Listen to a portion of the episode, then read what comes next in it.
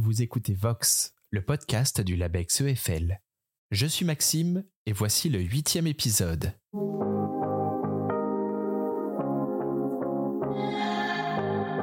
Bonjour à toutes et à tous et bienvenue dans le monde passionnant du langage et de la parole. Bienvenue dans Vox, le podcast qui vous parle de linguistique.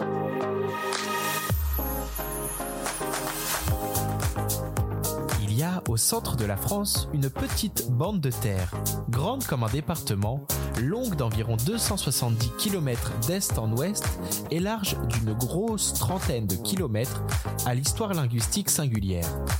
Prise en tenaille entre les traditionnelles langues d'oc et langues d'oil, qui ont longtemps cohabité en France, coupant le pays en deux, une petite zone linguistique de transition a subsisté durant de nombreux siècles. Son nom, les parlers du croissant. Ce nom, référence explicite à la forme de la zone à laquelle nous nous référons, amène avec lui de nombreux mystères.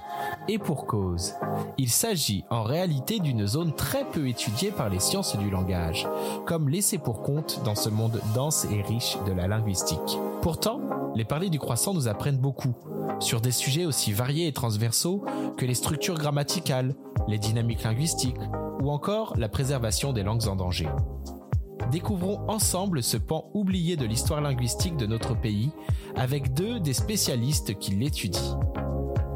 Les parler du croissant, c'est le programme de Vox, épisode 8.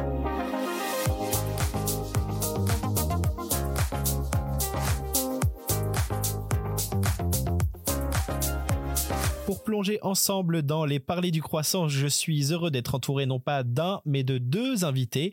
Maximilien Guérin, chercheur à l'université Paris-Cité, membre du laboratoire Histoire des théories linguistiques et du CNRS, ainsi que Nicolas Quint, directeur de recherche au CNRS, membre du laboratoire Langage, langue et culture d'Afrique et du LabEx EFL. Bonjour à tous les deux. Bonjour. Bonjour. Les parler du croissant, un nom mystérieux pour un sujet qui l'est tout autant. Est-ce que vous pouvez nous expliquer ce que désigne cette expression les parler du croissant?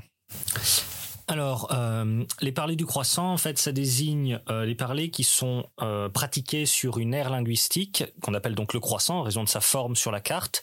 Et cette aire est l'aire de transition entre les parlers occitans, les parlers d'oc et les parlers oil, donc parlers plus au nord.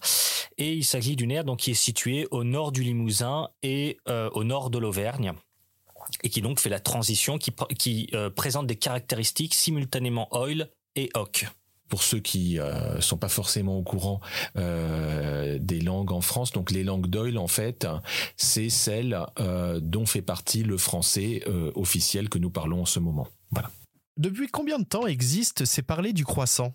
Alors, bah, c'est dur à dire dans l'absolu puisque euh, les langues vivantes, alors sauf peut-être celles euh, issues euh, de phénomènes de type créolisation, elles se sont transmises de père en fils depuis la, enfin de mère en, en fils plus plus souvent depuis la nuit des temps. Alors là où on peut probablement commencer à parler euh, de parler du croissant, c'est quand euh, les langues d'oc et d'oil ou les parlers d'oc et d'oil se rencontrent, hein, puisque ces parlers, c'est des parlers intermédiaires. Alors, ce qui est sûr, c'est que le croissant n'a pas toujours été situé au même endroit, parce que depuis le Moyen Âge, les langues d'oc ont régulièrement euh, reculé devant les langues euh, d'oil, et donc il est probable que le croissant était existé beaucoup plus au nord il y a quelques siècles. Hein, peut-être à quelques dizaines de kilomètres au nord par rapport à maintenant. Par ailleurs, euh, il faut comprendre alors quelque chose de très important quand on travaille vraiment sur le terrain avec des locuteurs, on se rend compte qu'il y a une assez brusque rupture euh, linguistique entre les derniers parlés du croissant qui présentent toujours des caractéristiques surtout verbales euh, qu'on peut rattacher au, à l'occitan.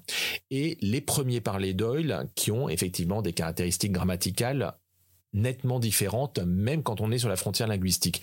Donc il y a une frontière linguistique, alors peut-être pas une ligne, mais en tout cas, c'est certainement pas, comme on le disait traditionnellement, une zone de 30 km d'épaisseur. Hein. Ça, fait vraiment au hameau près.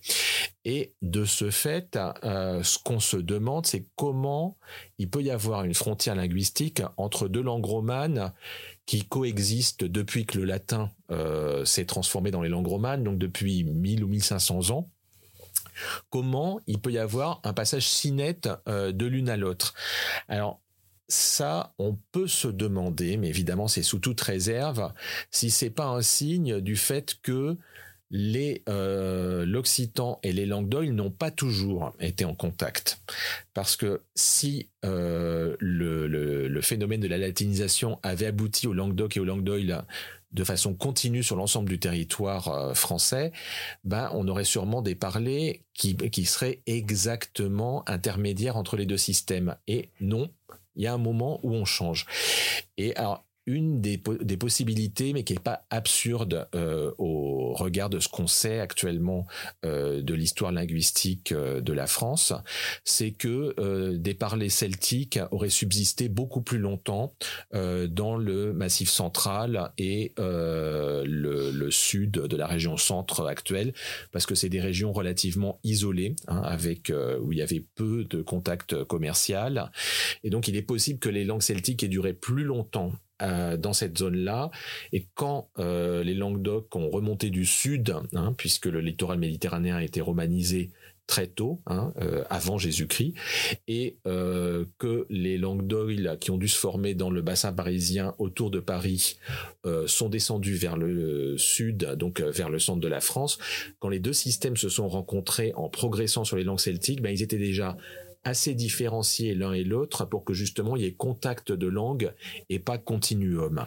Mais euh, donc tout cela euh, étant posé, on peut postuler que le croissant tel qu'on le connaît ou qu'on le conçoit existe depuis environ 1000 ans, c'est-à-dire en fait euh, depuis que on peut parler de langue d'oc et de langue d'oil par contraste avec le latin. C'était aussi le fait que d'après les caractéristiques qu'on regardera un petit peu plus tard euh, de ces parlers, d'après les caractéristiques de ces parlers, il est plus que probable qu'en fait ce soit des parlers, les parlers du croissant donc, des parlers occitans de base qui ont été euh, influencés par de l'oil, puisqu'en fait la base de leurs caractéristiques est plutôt occitane et que les traits qui les rapprochent de l'oil sont des traits beaucoup plus superficiels et beaucoup plus euh, tardifs. Est-ce qu'on peut estimer le nombre de locuteurs actuels? Euh, alors c'est très compliqué d'estimer le nombre de locuteurs actuels, faute de recensement et aussi parce que la zone des parlers du croissant est quand même, enfin la zone du croissant donc est établie sur euh, plusieurs départements euh, et sur des morceaux, des petits morceaux de départements, donc c'est très dur de faire ces recensements. Mais on peut évaluer que la majeure partie des populations autochtones âgées de plus de 75 ou de plus de 80 ans sont quasiment toutes locutrices. Donc autochtones, j'entends des gens qui euh, sont nés là, ont grandi là, euh, pas des gens qui sont venus d'autres villes de France ou d'autres pays, qui forcément eux n'ont pas grandi avec euh, avec la langue. Et alors certaines estimations, ça varie d'une région à l'autre. On peut estimer que les estimations les plus optimistes tourneraient autour de 20% de la population, ce qui correspond à parce qu'environ 20% de la population a plus de 75 ans dans la plupart des communes. Mais là encore, c'est sûrement très optimiste. Il est plus que probable que le nombre de locuteurs soit quand même très inférieur à ce chiffre-là. Si on postule 300 à 350 000 habitants pour le croissant, alors si on faisait 20%, ça ferait 60 000. C'est absolument pas réaliste parce que d'abord il y a des villes où absolument personne ne parle depuis longtemps. Donc euh, le plus probable, c'est que euh, on a actuellement moins de 10 000 locuteurs.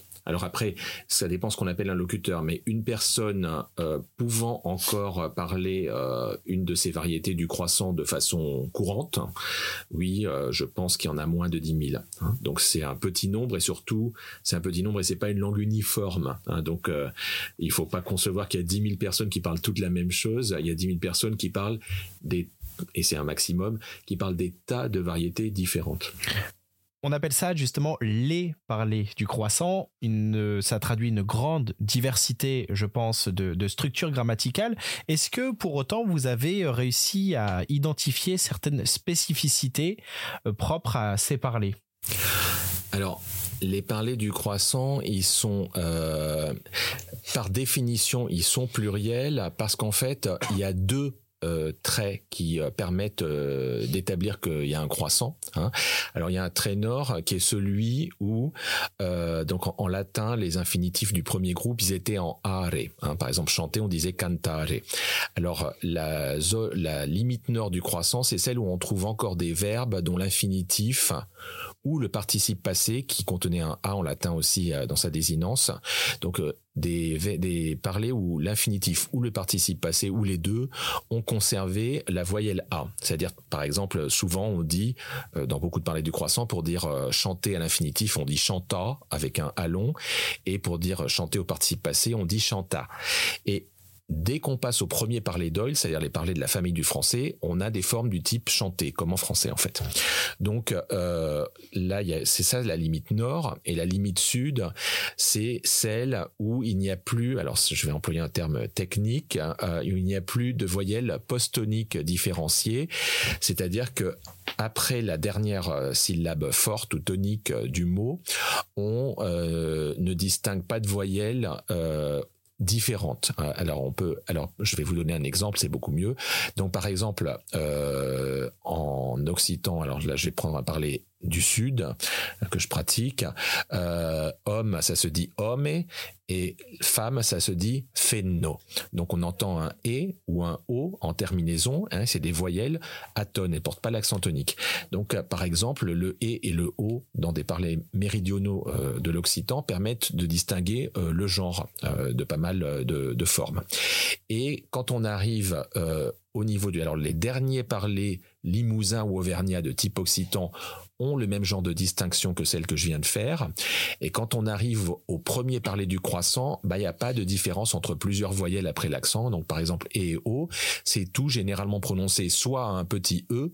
Donc ça serait le cas par exemple euh, en gartempo, le parler de gartempe, on dit euh, l'homme, la femme, et puis ou alors rien du tout. Hein. Il n'y a plus euh, de voyelles du tout. Donc il y a beaucoup de parler du croissant. On dit tout simplement, je, je crois que c'est comme ça azérable on dit loum pour l'homme et la fin pour la, femme. Il n'y a plus rien. Il y a plus, il y a, alors ce qu'on appelle le e muet en français. Enfin, justement, il n'y a plus de voyelle du tout après l'accent tonique. Donc, en fait, les parlers du croissant, c'est ceux qui ont gardé les A euh, de l'infinitif et du participe latin, euh, euh, ça c'est la limite nord, et qui n'ont plus de voyelles différenciées après l'accent, c'est la limite sud. Donc ces deux traits ces deux traits très particuliers et euh, ça ne caractérise pas une grammaire commune. Et donc, euh, dans cet espace ainsi défini, on trouve des tas de variétés différentes avec des tas de caractéristiques euh, particulières. Alors justement, c'est l'intérêt des parlers du croissant, c'est qu'en fait, il y a une diversité interne de la zone colossale. Donc, par exemple, je pourrais vous donner quelques cas concrets. Alors, dans le croissant charentais, Hein, donc euh, c'est grosso modo le centre nord euh, de la Charente. Ben il y a beaucoup de parlers qui distinguent euh, des, sens de mots. Alors c'est essentiellement au niveau de la grammaire en fonction de la longueur vocalique. Donc ils ont des voyelles longues et des voyelles brèves, ce qui est pas alors, ce qui est pas courant du tout dans la zone occitane, sauf en nord-occitan, si. Et bon, c'est pas, c'est plus courant en français standard parlé. Donc, par exemple, sous, alors sous, c'est seul et sous c'est seul, c'est le féminin. Voilà. Euh, ou par exemple, euh, d'où c'est deux au masculin et d'où c'est deux au féminin. Donc voilà, ça, euh, c'est des choses qu'on trouve pas euh, dans la plupart. Euh, les cas que je viens de dire, on les trouve pas non plus dans la plupart des parlers occitans. On les trouve pas dans beaucoup de variétés françaises et on les trouve dans une partie du croissant. Alors on a aussi d'autres parlers qui distinguent trois voyelles entre i et a. Alors par exemple, on a euh, si je pars de celle juste en dessous de I, donc on a V. Alors là, c'est en parler de Crozan, c'est un exemple qui a été relevé par euh, Amélie de Paris, qui est en train de faire un doctorat sur euh, les parler du croissant. Donc V, ça veut dire regarde, V, ça veut dire la foi, et V, c'est le ver de terre. Donc on, on distingue entre, on distingue et, est, est, il y a trois voyelles différentes, alors qu'en français, il y en a que deux. Donc, euh, et c'est la même chose pour les O à l'arrière. Donc ça, c'est des, c'est des particularités qu'on retrouve dans une grosse partie du croissant, surtout le croissant creusois et un peu d'Indre. Il y a encore, alors par exemple, dans le, dans le, dans le, dans le croissant charentais toujours, bah, il y a des parlers, on distingue alors le champ de blé, le champ de bia, et les champs de blé, loup, champ de bia. Donc en fait, c'est le, l'élément qui est mis au pluriel dans ce groupe nominal, c'est le blé. Donc c'est comme si en français on disait les champs de blé. Hein. Le pluriel de champ de blé, il est porté par blé, il n'est pas porté par champ. Donc ça, c'est des choses euh, assez originales. J'en citerai encore une. C'est euh, il y a des parlers. Alors ça, c'est plus dans l'Allier qui euh, ont ce qu'on appelle dans l'Allier le nord-est de la Creuse qui ont un accord inanimé. Ça, c'est quelque chose d'assez exotique aussi dans les langues romanes euh, en France. C'est-à-dire que si c'est des femmes, hein, euh, des êtres euh, animé féminin. Le pronom personnel va être euh, une forme de féminin classique. Donc, par exemple, beaucoup d'entre elles, des femmes, on va dire, euh, euh, pas beaucoup d'entre elles, on va dire pas ben. Mais par contre, si l'objet féminin pluriel est une fleur, eh ben, on va employer une forme masculine. Donc, par exemple, une d'elles, les fleurs, ça sera une de yuzot. Donc, ça serait comme si on disait l'une d'eux en français, et on dit l'une d'eux parce que euh, c'est un être féminin mais inanimé. Donc on fait une différence entre d'accord entre l'inanimé et l'animé. C'est quelque chose qu'on trouve dans beaucoup de langues du monde, mais qui est extrêmement rare dans les langues romanes pratiquées en France les, parlers du croissant sont restés en fait cantonnés à, une région bien spécifique et relativement petite. Ce que j'ai envie de vous demander, c'est pourquoi les parlers du croissant ne se sont pas exportés vers d'autres régions? Pourquoi n'ont-ils pas connu un développement plus massif? Les parlers euh, du croissant alors ça a toujours été euh, des parlers pratiqués dans une zone de contact. Après tout, ça ne les aurait pas empêchés euh, de se répandre, mais ils en ont pas eu la possibilité. Alors euh, essentiellement la politique. Hein. C'est-à-dire que le, le croissant euh, c'est pas une malédiction, mais historiquement c'est comme ça qu'il s'est développé. Ça s'est développé en marge du pouvoir politique. Alors au Moyen Âge, le pouvoir politique et linguistique en France, on peut dire qu'il était un petit peu partagé justement entre hoc et oil, parce que ben, l'occitan c'était la langue officielle de la plus grosse partie de la, de la zone occitanophone jusqu'au XVe siècle. Hein. Et euh, au nord, eh ben, euh, la langue euh, de prestige, c'était essentiellement la variété de Paris, qui est devenue le français que la plupart des Français de nos jours parlent. Donc, le parler du croissant, les parler du croissant, c'est finalement les parler de la zone intermédiaire entre deux grosses zones de pouvoir linguistique, Locke et Loyal. Et eux, ben, ils sont parlés dans une, d'abord dans une ère qui est quand même restreinte, hein, par des populations essentiellement rurales. Il y a très peu de centres urbains historiquement dans le croissant. Donc les centres urbains, c'est là où généralement se fait la concentration de la richesse et du pouvoir. Donc en fait, pratiquement de part, depuis leur origine, les parlers du croissant ont été marginaux du point de vue du pouvoir, et donc euh, ben c'était très difficile pour eux de s'étendre, hein, de prospérer, puisqu'ils étaient pris en sandwich entre deux groupes beaucoup plus puissants. Euh, et puis euh, voilà, donc, je pense que ça. Et puis là de nos jours, ils sont en train de disparaître, comme la plupart des langues régionales, comme d'ailleurs l'occitan, enfin les autres parlaient d'occitan aussi, mais euh, je pense que depuis les origines, euh, ces variétés ont toujours été marginales et un peu exclues du pouvoir. À, ça, il faut rajouter que euh, les rares centres urbains qui sont dans la zone, comme Montluçon ou Vichy ou Guéret, sont des centres urbains qui n'ont jamais eu de poids politique important au-delà de leur propre zone d'influence qui était très limitée. Et en plus, euh, pour revenir sur la question politique, le, les parlers du croissant sont parlés euh, majoritairement dans deux anciennes provinces de l'ancien régime que sont la Marche et le Bourbonnais. Or, il se trouve que ces deux provinces sont culturellement et historiquement plutôt d'oc mais de par leur nom même qu'ils l'évoquent, ont en fait été sous domination du pouvoir central royal, donc oil, pendant euh, très longtemps. Donc ce sont des zones où la plupart des gens parlaient des variantes qui étaient à base occitane, donc les parlers du croissant ont plutôt un fond euh, occitan, mais ont été gérés quasiment depuis, enfin depuis des siècles et des siècles par un pouvoir dont la langue unique était une langue d'oil, et notamment donc l'ancien français qui deviendra le moyen français et le français. Euh, d'où le même nom, la province du Bourbonnais, en référence à la couronne de France, etc. Donc, euh, ça n'aidait pas non plus cette situation euh, d'entre-deux politique, politico-linguistique n'était évidemment pas non plus à une extension de ces parlers.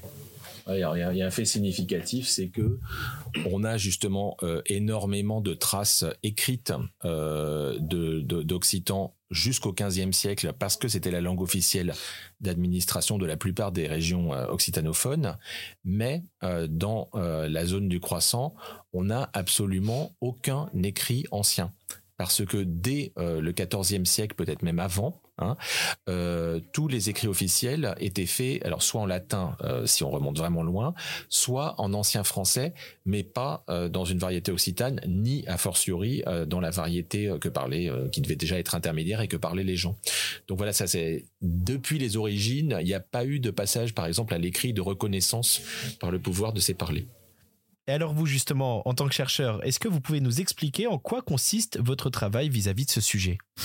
Alors notre travail qui s'étale sur, euh, sur plusieurs projets consiste en beaucoup de choses en fait. Alors la première chose, ça va être de documenter ces parlers qui ont été un petit peu le parent pauvre des études romanes et notamment des études gallo-romanes, euh, qui ont très peu été étudiées, un petit peu à la fin du 19e siècle, et les études ont recommencé au début des années 80, et surtout grâce à notre projet au début des années 2010 enfin milieu des années 2010.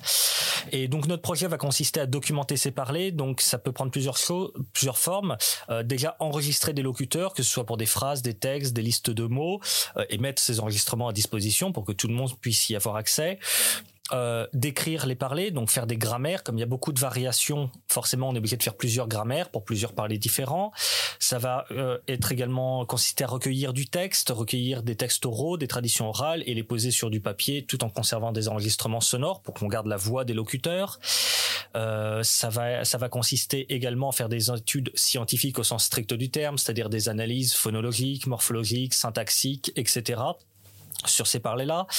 Euh, là, plus récemment, on a développé des études sociolinguistiques, donc c'est-à-dire la situation de ces parlers, euh, la façon dont les locuteurs conçoivent ces parlers, pourquoi ils, écrivent des textes, tout ce genre de questions vont vont être abordées, euh, notamment. Et on a aussi un gros travail de euh, valorisation, vulgarisation, donc de retour vers les communautés de notre travail de chercheur par le biais des conférences, par le biais de la mise à disposition de notre travail d'enregistrement, etc.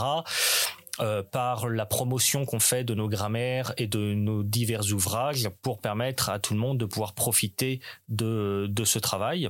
Euh, je pense que la, chose importante à dire aussi, c'est que tout ce travail qu'on a fait, on l'a toujours fait en collaboration avec des locuteurs, des parlers du croissant, c'est-à-dire on est allé à la rencontre des gens qui parlent encore ces variétés, il y en a, et puisque c'est eux qui sont les détenteurs du savoir, on leur a autant que possible donné la parole.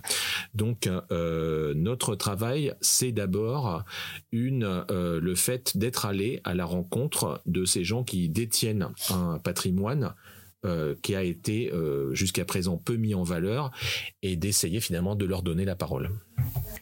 Alors vous avez commencé à l'évoquer justement euh, un peu dans la suite de la question précédente.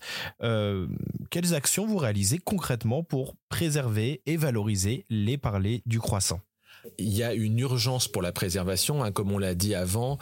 De nos jours, dans la plupart des endroits, enfin dans la plupart des endroits où les parlers se sont conservés jusqu'à nos jours, les gens qui sont encore capables de les pratiquer ont généralement plus de 75 ans. Alors il y a des exceptions. Hein. Le, le plus jeune, les plus jeunes des locuteurs qu'on connaisse euh, ont entre 30 et 40 ans, mais ils sont très rares. Hein.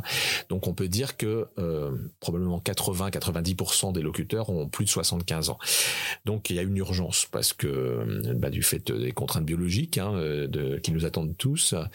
Euh, d'ici peu de temps, ces témoins auront disparu. Donc, on s'est appliqué autant que possible, comme l'a dit Maximilien, à enregistrer hein, euh, les gens qui parlent, euh, qui sont capables encore de parler des variétés du croissant, et à rendre euh, ces enregistrements disponibles hein, sur les sites des projets et de façon à ce qu'ils soient conservés et transmissibles.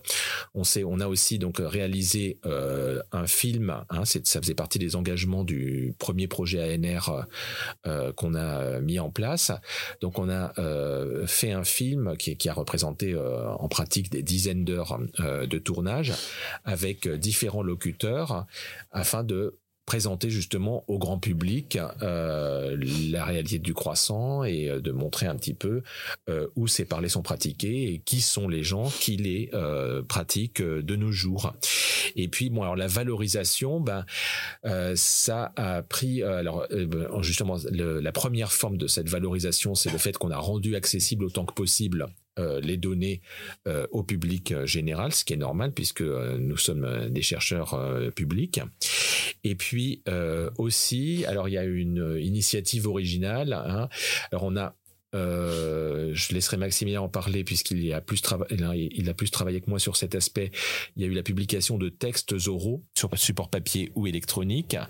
Et puis donc, alors on a lancé, alors parce que notre gros manque, c'était d'avoir des textes dans les parlers du croissant, parce que beaucoup des gens qui sont encore capables de nos jours de pratiquer une de ces variétés n'ont plus l'occasion de parler parce qu'ils sont souvent seuls dans leur famille ou dans le dans leur hameau euh, à être détenteurs de ce savoir. Donc ils ont beau avoir envie de parler, euh, de nos jours c'est pas toujours facile d'avoir un interlocuteur. Et quand on demande aux gens de raconter des choses dans un parler du croissant, ils ont souvent du mal à tenir la distance parce qu'ils ont plus l'habitude de parler vraiment longtemps. Donc euh, pour des mots, pour des conjugaisons ça va, pour des textes plus longs c'est compliqué.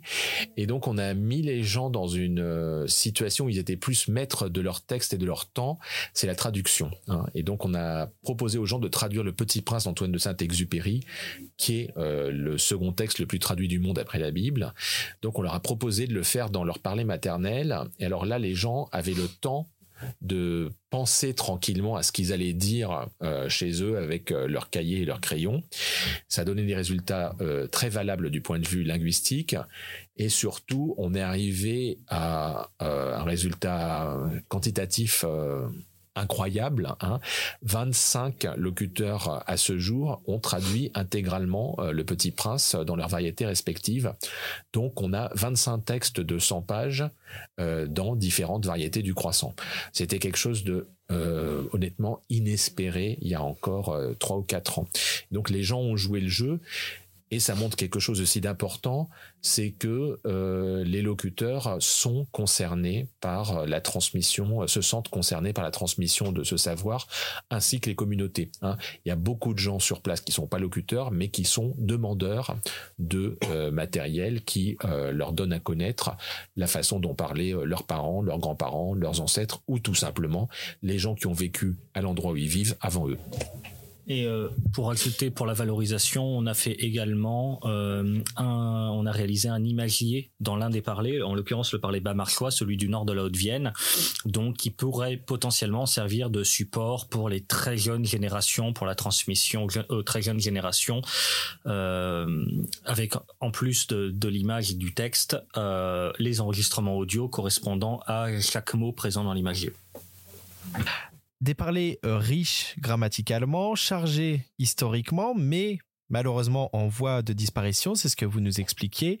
Pour finir, euh, est-ce qu'on peut imaginer ensemble de quoi est fait le futur pour les parler du croissant? Euh, le futur pour les parler du croissant, comme en fait pour la plupart des langues minoritaires d'Europe voire du monde, il est assez sombre malheureusement. Euh, comme on l'a dit, la, plupart des locuteurs ont plus de 75 ans, voire plus de 80 ans dans certaines euh, dans certaines parties du croissant. Et donc, a priori, si les choses évoluent, continuent à évoluer dans la même direction, euh, on peut estimer que d'ici 30 ans, grand maximum, la langue aura probablement, enfin, les parlers du croissant, les variétés auront probablement disparu. Alors, le panorama n'est pas totalement aussi sombre que ça. D'abord parce qu'il y a quand même présence, de façon marginale certes, mais ils existent quand même de très jeunes locuteurs, euh, voire enfants. On en a quand même euh, rencontré quelques-uns. Ça suffira probablement pas à faire survivre la langue pendant des générations, mais ça existe. Euh, à ça, il faut ajouter un autre point c'est évidemment tout le travail qu'on effectue et également et surtout tout le travail qu'effectuent les associations locales, puisqu'il y a une, quand même une dynamique locale des associations avec une volonté, certes un peu limitée, mais qui existe et qui a fait quand même un minimum de preuves de transmettre les parlers, de populariser les parlers à travers des chants, à travers des scénettes, à travers ce genre de réalisation. Là encore, malheureusement, ça ne suffira probablement pas à faire survivre une langue. Il en faut beaucoup plus pour qu'une langue arrive à se pérenniser, à se maintenir, mais ça existe. Il y a quand même euh, des euh, messages d'optimisme à travers euh, toutes ces activités et bien évidemment le travail de préservation qu'on fait également au sein du projet avec la création de supports qui permettrait une transmission si les locuteurs le souhaitent ou une revitalisation euh, également s'ils le souhaitent. Au moins on a tous ces supports qui existent avec les enregistrements dédiés et qui donc permettent au moins d'avoir des outils disponibles pour des éventuelles revitalisations ou euh, revalorisation de la langue. Oui, voilà, je pense. De toute façon, c'est ça. Pour l'usage parlé, euh, il y a peu d'espoir que ça se transmette, puisque en fait, la transmission c'est déjà rompu. Hein. C'est-à-dire que la, grande époque où les parlers euh, ont vraiment cessé d'être employés au quotidien pour s'adresser aux enfants, c'est probablement entre les deux guerres mondiales. Hein. Et après les deux guerres, après la Seconde Guerre mondiale, il y a quelques communes où ça s'est transmis un petit peu plus tard, euh, jusqu'au début des années 50. Et après, il y a plus de transmission massive. C'est-à-dire qu'il y a des communes jusqu'au début des années 50 où pratiquement tous les enfants parler vraiment euh, le parler local à la maison et apprenez le français à l'école. Après 1950, euh, ce cas de figure n'existe plus. Donc là, nous sommes aujourd'hui en 2022, donc ça fait 72 ans. Hein. Donc c'est énorme. Donc euh, de nos jours, voilà, la, rupture, elle est déjà consommée. Hein. Et ça, ça paraît très difficile de revenir en arrière. Après, voilà, pour que c'est parler un futur, faut déjà qu'on en ait une trace. Hein. Et c'est quand même aussi beaucoup dans cette perspective qu'on s'est placé c'est-à-dire euh, sauver ce qui peut l'être. Hein. Et puis d'abord, c'est pas aux linguistes de dire euh, aux gens ce qu'ils doivent parler, c'est aux communautés de le décider. Alors évidemment, elles sont aussi soumises à des pressions, mais c'est de toute façon, c'est pas c'est pas le rôle du linguiste de changer euh, les pratiques. Mais bon, bah par le coup, le, linguiste gère aussi le patrimoine. C'est indiscutablement un patrimoine. Aller parler du croissant qui a une valeur. Alors qu'il y a une valeur, il faut peut-être insister aussi, c'est des régions de France particulièrement déshéritée, hein, parce que dans, à, l'exception de, de, certaines villes en alliés comme Montluçon, Vichy, qui sont vraiment des, des, des, communautés urbaines importantes, donc avec un dynamisme potentiel, dans euh, la plupart des endroits, dans la plupart des endroits, euh, on a on avait comme unique ressource euh, les celle de l'agriculture. L'agriculture, comme on le sait de nos jours, nourrit de moins en moins de personnes au kilomètre carré. Et donc donc, bah, en fait, il y a une émigration massive parce que les gens ne pouvaient pas euh, économiquement rester chez eux. Alors, c'est sûrement pas l'étude des parler du croissant qui va résoudre les problèmes économiques de la zone, mais alors ça, ça a été, ça a été très étudié hein, au niveau social un des facteurs qui peuvent pousser les gens à rester quelque part, c'est le fait de se sentir une appartenance hein, pour le territoire où ils naissent et ils grandissent. Et évidemment, euh, la langue est un euh, des euh, facteurs identitaires forts pour se sentir attaché à un territoire, une communauté. Donc, c'est sûrement pas un hasard si nos travaux ont une certaine résonance sur place, parce que bah, ça dote aussi ces territoires d'une originalité. Hein. Voilà, ils ont quelque chose à eux. Ils ont bien sûr, hein, il n'y a pas que la langue. Hein. Nous, c'est notre, c'est notre objet d'étude. Il n'y a pas que la langue, mais en tout cas, au niveau linguistique, ces territoires ont quelque chose à eux que n'ont pas euh, les autres et donc ben, qu'il est intéressant de développer et de faire fructifier et de préserver. Une note philosophique pour terminer sur ce sujet euh, riche et euh, particulièrement intéressant. Il ne me reste plus qu'à vous remercier. Merci beaucoup Maximilien, merci beaucoup Nicolas d'avoir répondu à mes questions. Merci à vous. Merci. Et bonne continuation. Au revoir. Merci. Au revoir. En linguistique, l'exotisme se trouve parfois au coin de la rue. Dans un pays au contour langagier pourtant connu, il est tout de même possible de découvrir de nouvelles formes de langage singulières et originales. Les parlers du croissant en sont le témoignage. Vestiges d'un passé proche, ces parlers parviennent à l'oreille du profane avec une affirmation forte. Les langues constituent des objets dynamiques, ancrés dans un temps et un espace donné, et qui portent en elles la marque du mouvement, qui naissent et qui meurent au gré des époques. Les chercheurs sont là pour analyser et documenter ce mouvement et faire perdurer, lorsque c'est nécessaire, la mémoire de ces langues oubliées. À bientôt.